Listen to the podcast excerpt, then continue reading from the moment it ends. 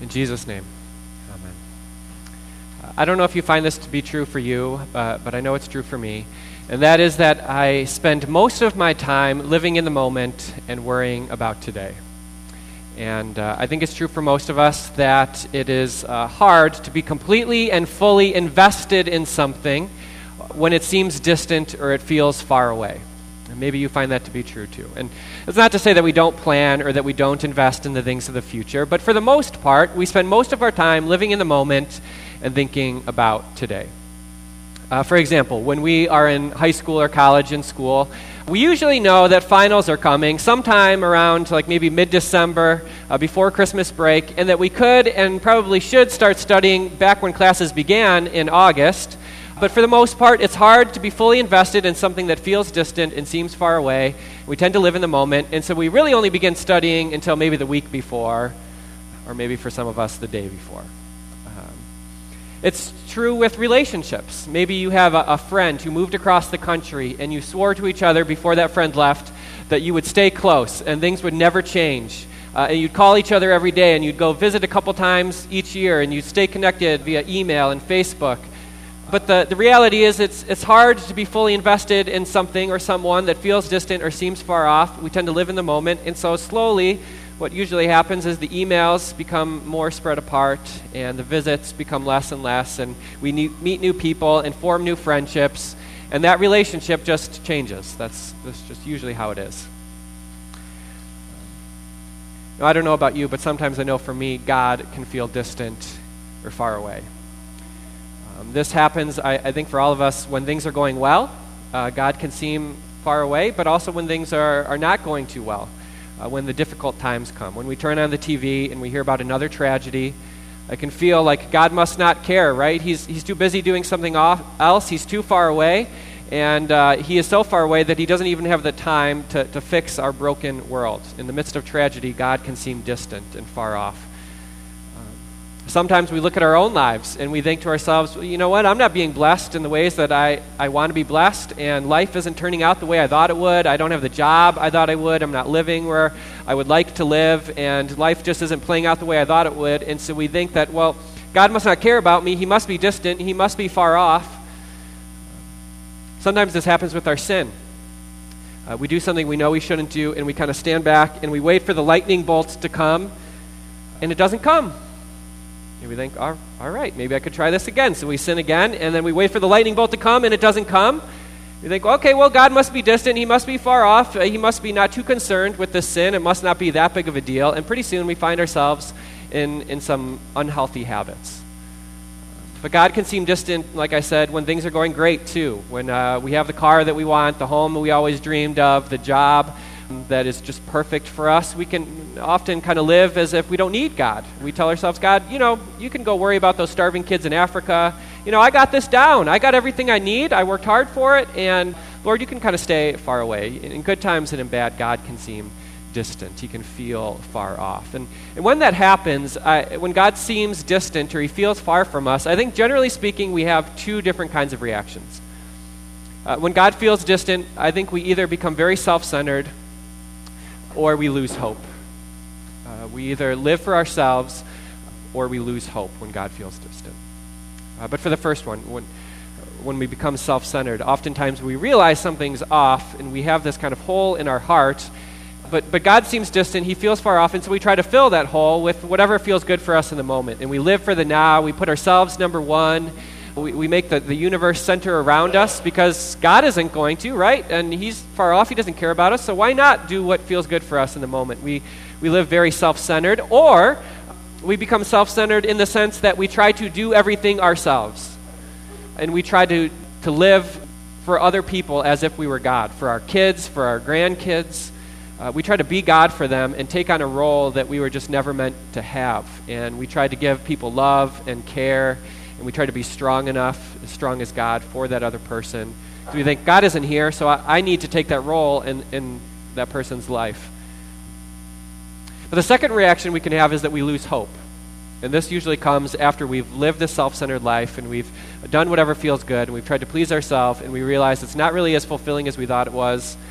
Or maybe we're at the end of our rope. We've tried to be God for someone else. We've tried to fill that role in their life, and we realize we just can't, and we're exhausted, and we're worn out, and God's not here, and I can't do it, and so I lose hope, and there's nothing to look forward to. Uh, well, if that's where you're at today, or if you've ever been there, here's the good news that we're reminded of today that our God is no distant God. He is not far off, but instead, He has come near. That, those were the words of John the Baptist today. Today, John the Baptist, we heard, he quite simply says, Repent, for the kingdom of heaven has drawn near. Repent. Like I said earlier, that means to turn away from your sin and turn towards God. And then he says, Because the kingdom of heaven has drawn near. A, a better way of saying that, or of translating that, might be because God is king and he's reigning and ruling today. Wake up, John was sent to say. God is here. This Messiah you've been waiting for, this Christ you've been looking forward to, this Savior that you are longing for, he's here. And his name is Jesus. That's John's message. That God is king and he's reigning and ruling today. He is in control and he is here with you. God is present. That's good news today that God is present for the, for the young girl who sits all alone at the lunch table with no one to talk to, who feels abandoned, like no one loves her, like she has no friends. The good news for her is that God is with her, and God will befriend her even when no one else will. And when it seems like she is unloved, she actually has a Savior who is there with his love, who will never leave her or forsake her. That's the good news for that young girl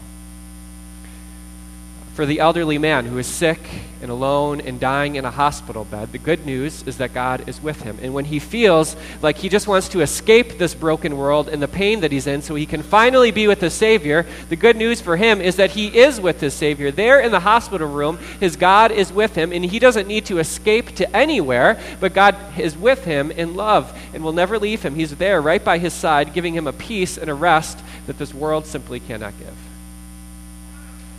for the young woman who finds herself in, in this cycle of sin, who a thousand times has brought some sin before the Lord and said, Lord, uh, I'm done with this, I'll never do it again, and who a thousand times has fallen back into that sin. The good news for her is that God is present that he is no distant God. And every time she turns to him, he will be there with open arms of love and grace and forgiveness. And there's no sin that she can do that is too big for his grace. And there is no many amount of times that she can turn and that he won't be there saying, I love you. Come into my loving arms. I forgive you. See, the good news for you is that God is present here with you. For every tear that you cry, for every hurt that you hold on to in your heart, for every moment of loneliness, for every uh, bout of guilt, your God is present with you in his love for you. See, brothers and sisters, living in the reality that our God is no distant God, but He is here. He is King. He is reigning and ruling today in our lives. He is actively involved in every moment and every second of the day. That changes things for us. Just like I said, it changes things when we live as if God is far away and we become self centered and we eventually lose hope. It changes things when we remember that God is here and that He is living for us today and He's involved in our lives. That, that changes things. The first way it, it ought to change things for us as His children is that we ought to live for God today. Not pushing it off till tomorrow, but today. We ought to see each day as an opportunity to, to live for the Lord and to serve His people and to see that God is active in this world and He uses us as His people. In your bulletin today, there's a, a white half sheet of handout, and on one side is a list of days with some blanks. I would encourage you, if you have time, uh, maybe you could put that on your refrigerator. And each day, think of one way that you can live for God or serve His people. Not tomorrow, but today. And, and maybe you could write down something as simple as uh, Today I'm going to pray for someone at church who I know needs it because I know that God is active in their life, and I want to be actively involved in that process too, and for God to use me. And so today, not tomorrow, today I'm going to pray for someone. Or, or today I'm going to call someone on the phone and tell them that I love them and that I don't take them for granted and that they are special to me. Or, or today, I'm going to go watch my grandkids for a couple hours so that their parents can have a break. I think as God's children, knowing that God is reigning and ruling in our world today, that changes things. And as His children, we ought to, to serve Him and, and the people around us, not just tomorrow, but, but today. And the second thing that, that changes for us is that we begin to live in His promises for us today. And you can find some of those promises for each one of the days in the next week on the other side of that paper. And see, this is the amazing comfort and the good news of the gospel that our God has come and his promises are there for us today. Not just tomorrow, but, but today. That today our God loves us. That today we live as his children. He calls us his sons or daughters. That today we are, we are loved by him and forgiven by him. That today our God is reigning and ruling. Not just tomorrow, but today. In Jesus' name.